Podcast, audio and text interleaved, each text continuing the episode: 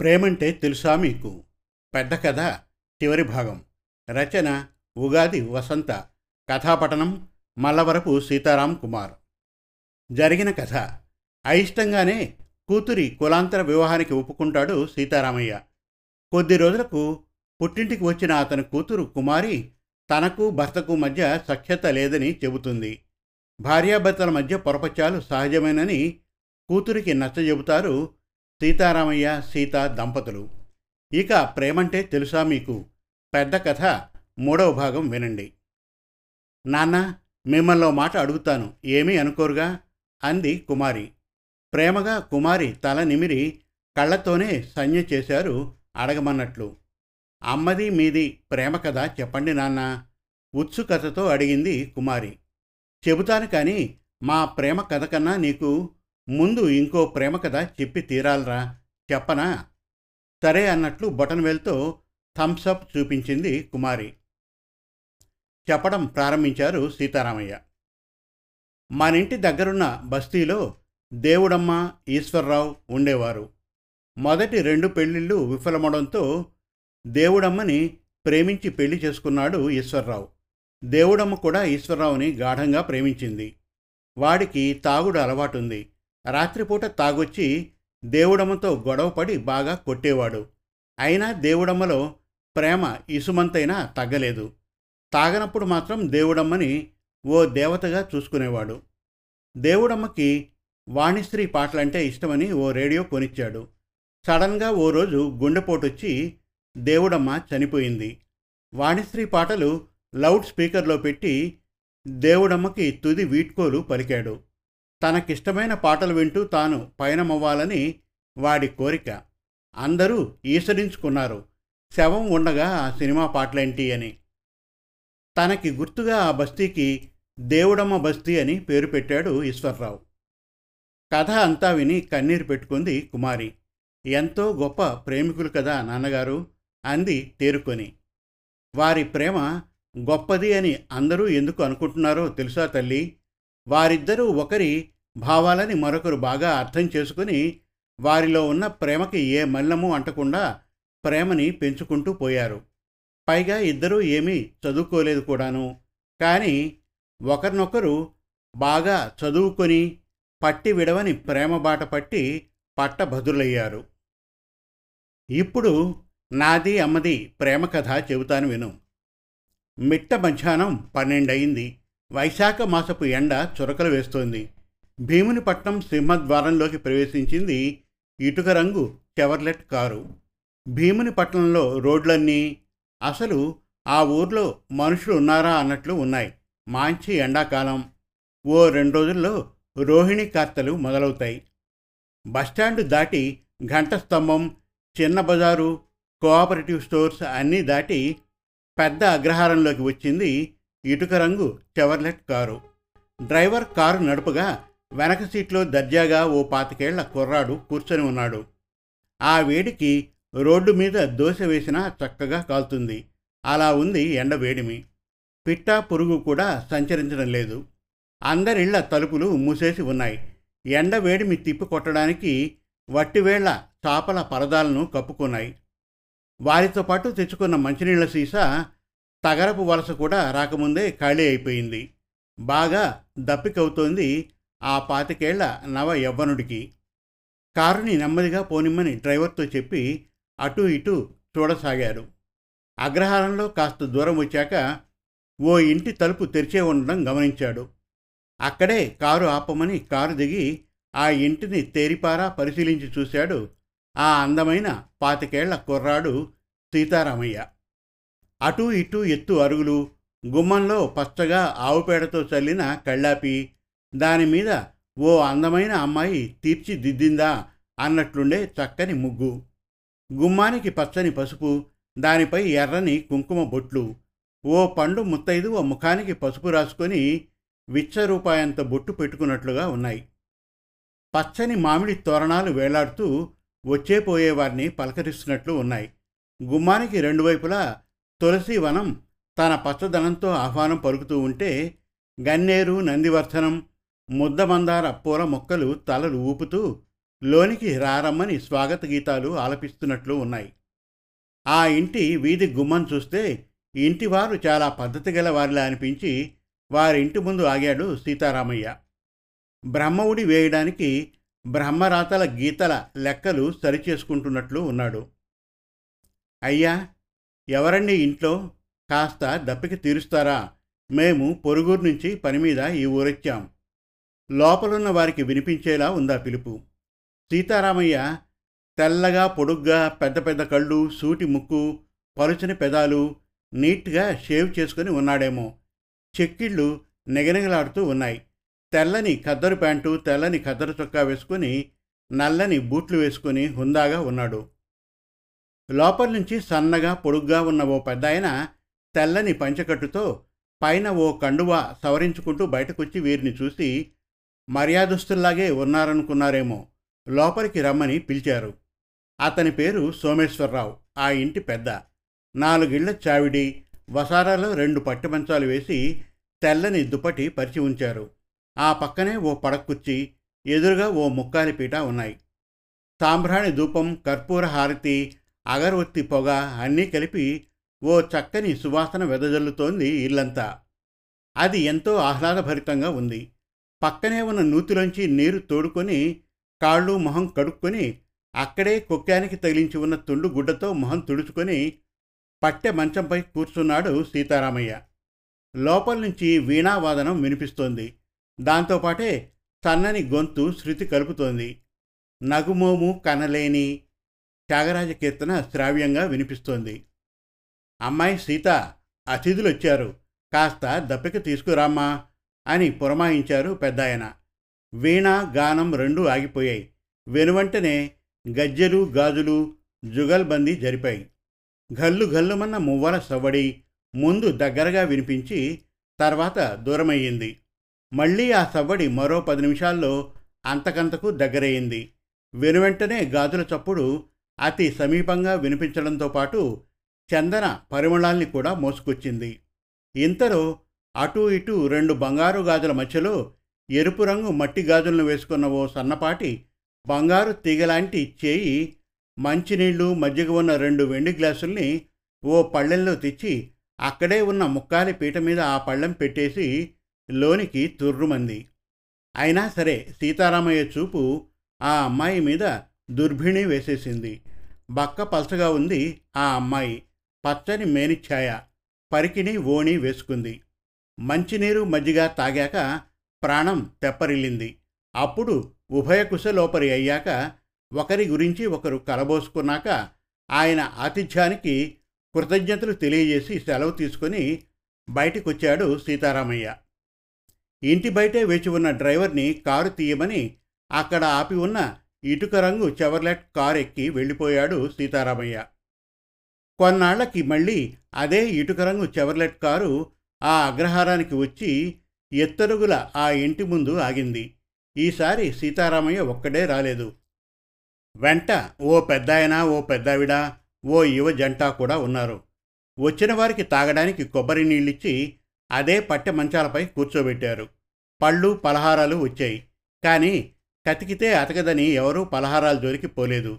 ఈలోగా చిక్కని చక్కని ఘుమఘుమలాడే ఫిల్టర్ కాఫీ అందించారు అతిథులకు. అందరూ పాలఘాట్ కాఫీని తృప్తిగా ఆస్వాదించారు. అమ్మాయిని తీసుకురా అన్నపూర్ణ అని లోనుకు చూస్తూ చెప్పారు సోమేశ్వరరావు. అయ్యో అవేమీ వద్దులేండి. మా అబ్బాయి సీతారాముడు అమ్మాయిని చూడడము నచ్చుకోవడము రెండూ కూడా జరిగిపోయాయి కదా. అమ్మాయిని ఇబ్బంది పెట్టకండి. నాకు ఆడపిల్లలు ఉన్నారండి. వారి సాధక బాధకాలు క్షుణ్ణంగా ఎరిగినవాడినే అన్నారు సదరు సీతారాముడి తండ్రి కృష్ణమూర్తి గారు. ఇద్దరూ ఉభయకుశలోపరి అయ్యాక ఒకరి వివరాలు ఒకరు పంచుకున్నారు. సోమేశ్వరరావు తనకి ఇద్దరు అమ్మాయిల నిన్ను అప్పుడు సీతారామయ్యకి మధ్యకి తెచ్చిచ్చిన అమ్మాయి పెద్దమ్మాయి సీత అని చిన్నమ్మాయి సరస్వతి స్కూలుకి వెళ్ళిందని చెబుతూ వారిద్దరి మధ్య ఏడు సంవత్సరాల వయసు తేడా ఉందని చెప్పారు. ఆయన అక్కడే పంచాయతీ ఆఫీసులో గుమాస్తాగిరి వెలగబెడుతున్నారని చెప్పారు. కృష్ణమూర్తి గారు కూడా తన కుటుంబం గురించి వివరంగా చెప్పారు. తనకి ఇద్దరు అబ్బాయిలు ఇద్దరు అమ్మాయిలు అని వారిది ఎలమంచలి అని తాను స్థిరస్తారుగా పనిచేస్తున్నానని పెద్దబ్బాయికి అమ్మాయిలకి వివాహం అయిందని సీతారాముడే పెళ్ళన్నప్పుడల్లా వాయిదాలు వేస్తూ ఉండడంతో ఆగామని చెప్పారు. సీతారాముడి అంతరంగంలో ఆలోచనలు తరంగాల్లా సాగిపోతున్నాయి.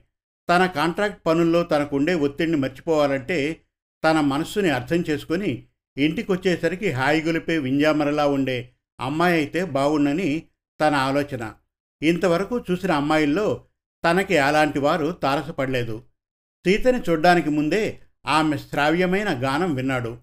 తర్వాత తనలో మంచి మర్యాద భయం భక్తి అన్నీ కలబోసిన సంస్కారం చూశాడు. ఎందుకో ఆనాడే అనిపించింది. ఈ అమ్మాయి తన భార్య అయితే తన జీవితం ఓ అందమైన పాటలా సాగిపోతుందని. తొలి ప్రేమ అంటే ఇదేనేమో. ఏమో అదంతా తనకి తెలియదు కానీ ఆనాడు కాంట్రాక్ట్ పని మీద భీమిలి వెళ్ళడం మంచిదయింది. తన మనస్సు కోరుకునే అమ్మాయిని చూడగలిగాడు. అటు ఏడు తరాలు ఇటు ఏడు తరాలు తరచి తెరచి ఉభయులు మాట్లాడుకున్నారు. ఇద్దరి పద్ధతులు సంప్రదాయాలు కలిశాయని రూఢీపరుచుకున్నాక శుభస్య శీఘ్రం అని సంబంధం కాయపరుచుకున్నారు. చావిడిలోకి తెచ్చి కూర్చోబెట్టగానే సిగ్గుల మొగ్గే అయింది సీత. కన్నార్పడం కూడా మర్చిపోయాడు సీతారాముడు.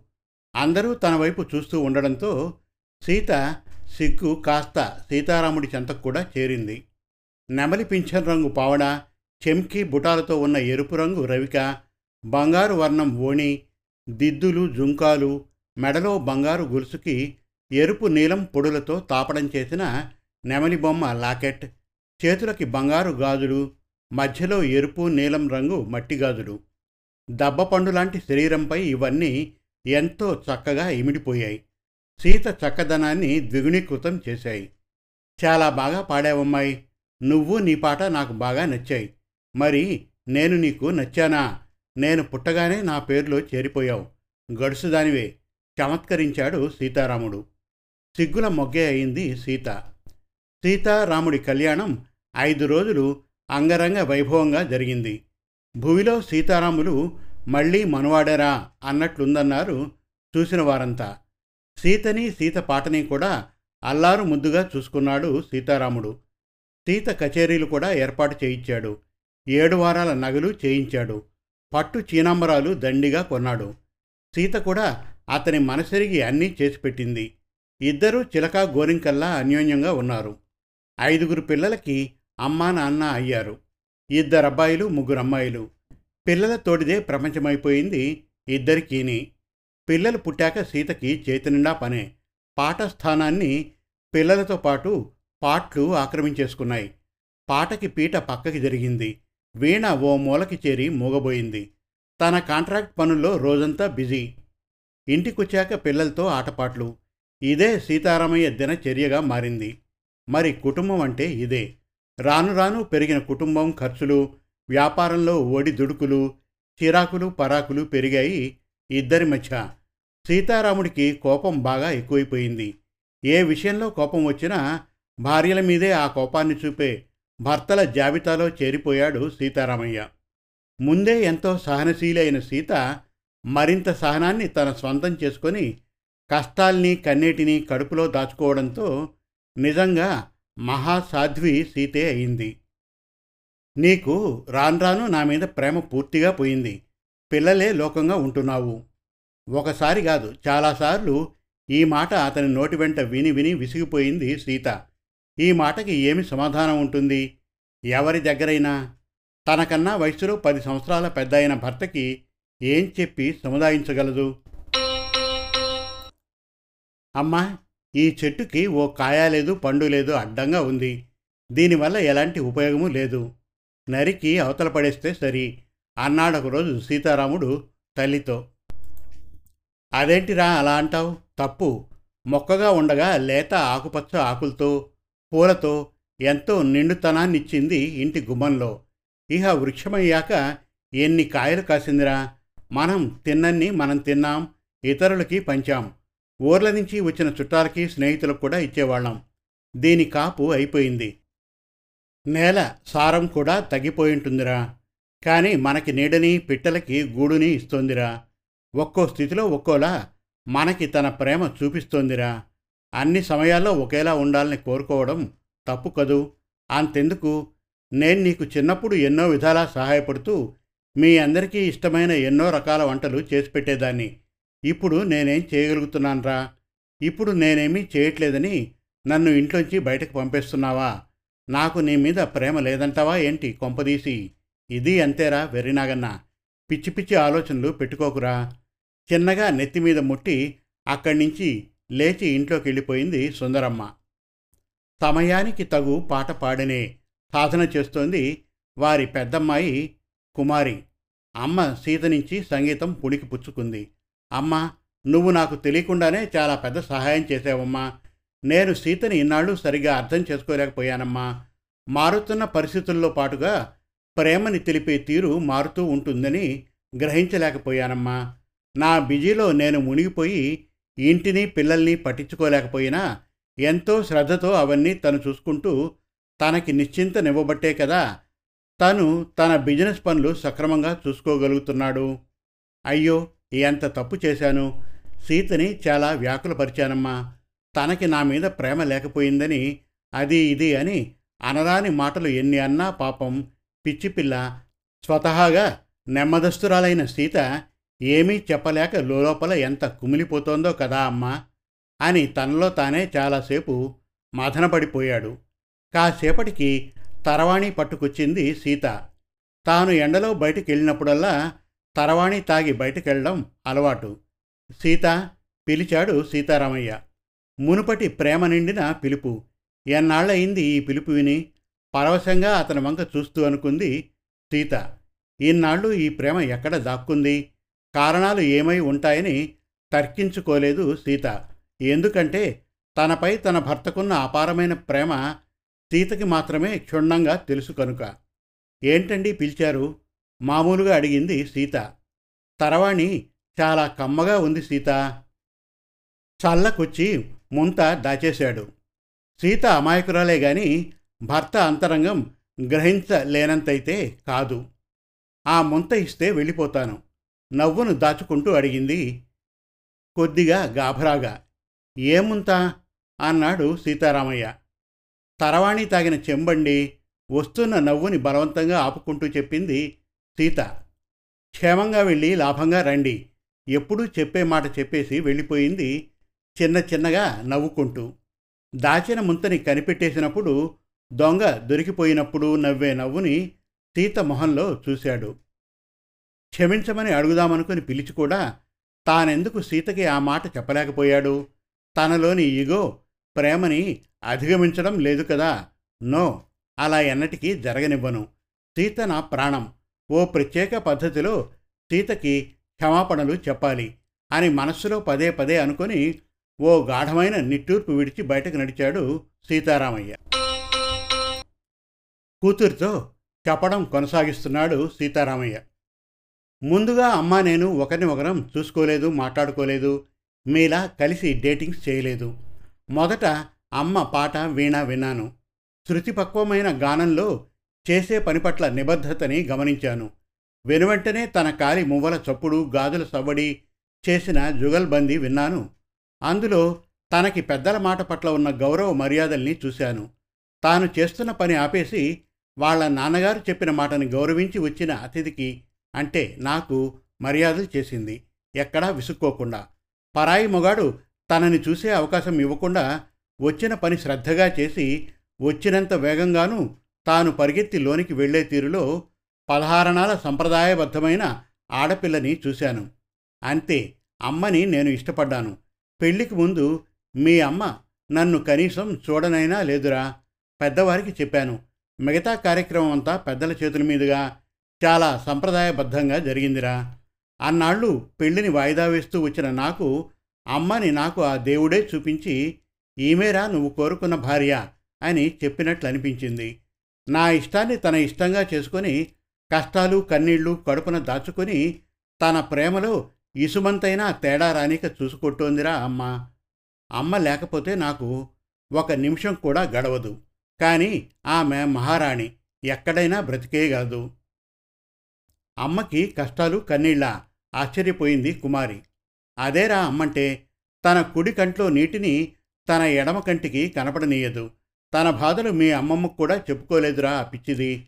నాకు బయటున్న సమస్యలతో అదునుగా కనపడిన అమ్మని బాగా ఘోరంగా తిట్టేసేవాణ్ణిరా. ఆ తప్పు తెలుసుకుని క్షమించమని అడుగుదామంటే నాలోని మగ అహంకారం అడ్డుపడేది. చాలా తొందరగా తన్ని అపార్థం చేసుకునేవాణ్ణి. అమ్మ కరెక్ట్ అని నా అభిప్రాయమే తప్పు అని తర్వాత తెలిసినా సారీల జోరికి వెళ్ళనిచ్చేది కాదు నాలోని ఇగో. కానీ నిజమైన ప్రేమకి ఈ ఇగో పెద్ద ఇనుప గోడరా దాన్ని సమూలంగా తొలగించేయాలి. అంతే. ఒకసారి ఏమైందంటే మా తొలి పెళ్ళి రోజునాడు మీ అమ్మకిష్టమైన సినిమాకి తీసుకెళ్ళడానికి మా ఊర్లో నవరంగ్ సినిమా హాల్లో ఓనర్కి ఫోన్ చేసి మా ఆఫీస్ బాయ్ని పంపించి మొదటి ఆటకి చీకటి వెలుగులు సినిమాకి టికెట్లు తెప్పించాను. మీ అమ్మకి వాణిశ్రీ అంటే ఇష్టం. అందుకని అమ్మని ఆశ్చర్యపరుద్దామని ఆ పైన ఆనందపరుద్దామని ముందుగా చెప్పలేదు. ఇంటికొచ్చాక త్వరగా తయారవు. ఓ అరగంటలో మనిద్దరం బయటకెళ్తున్నాం అని ముక్తసరిగా చెప్పేసి నేను బాత్రూంలోకి వెళ్ళిపోయాను. నేను స్నానం చేసి బెడ్రూంలోకి వచ్చి క్రాఫ్ దువ్వుకోవడానికి దువ్వెన తీయబోతూ ఉంటే ఆ దువ్వెన కింద రెండు సినిమా టికెట్లు పెట్టి ఉన్నాయి. విప్పి చూస్తే పూర్ణ హాల్లో ఆడుతున్న ముత్యాల ముగ్గు సినిమాకి మొదటి ఆటకి టికెట్లవి. నాకు బాపుగారి సినిమాలంటే ఇష్టమని అమ్మ ఎవరి చేతో తెప్పించినట్లు ఉంది. ఇష్టమైన వారి ఇష్టాలు గ్రహించి మెసలుకోవడంలో ఉన్న ఆనందం అంతా ఇంతా కాదురా. ఓనాడు పెళ్ళైన కొత్తలో మీ అమ్మమ్మ వచ్చింది మమ్మల్ని చూడ్డానికి. అమ్మాయి సీత భోజనాలకి సర్దేశాను. నీ ఐటమ్స్ ఎక్కడున్నాయో చెబితే అవి కూడా పెట్టేస్తాను. అందరం ఒకే మారు భోజనాలు చేసేద్దాం అని గట్టిగా అడిగింది అమ్మ పెరట్లో ఉంటే వినపడాలని.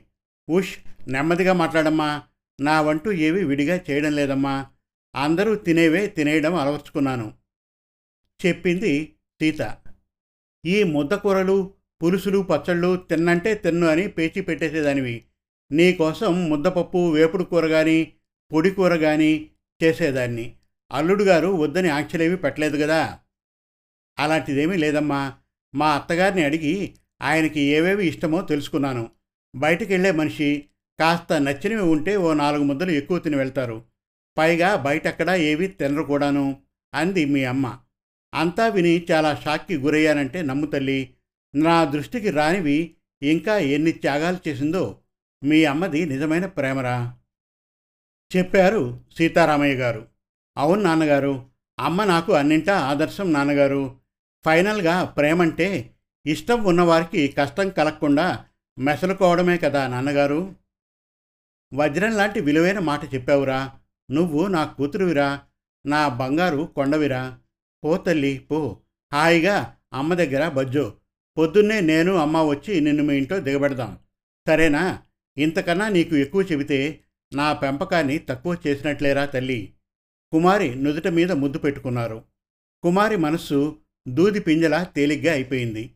తల్లిదండ్రులంటే పిల్లలకి దేవుడిచ్చిన రక్షణ కవచాలు. ప్రేమించుకుంటున్నాము అని అనుకుంటారు. పిల్లలు కానీ అసలు ప్రేమంటే తెలుసా వీళ్ళకి? గాఢంగా ఓ నిట్టూర్పు విడిచి కళ్ళద్దాలు తీసి పక్కనున్న బల్ల మీద పెట్టి నిశ్చింతని కావలించుకొని నిద్రకు ఉపక్రమించారు సీతారామయ్య గారు. శుభం. మరిన్ని చక్కటి తెలుగు కథల కోసం కవితల కోసం వెబ్ సిరీస్ కోసం మన తెలుగు కథలు డాట్ కామ్ విజిట్ చేయండి. Thank you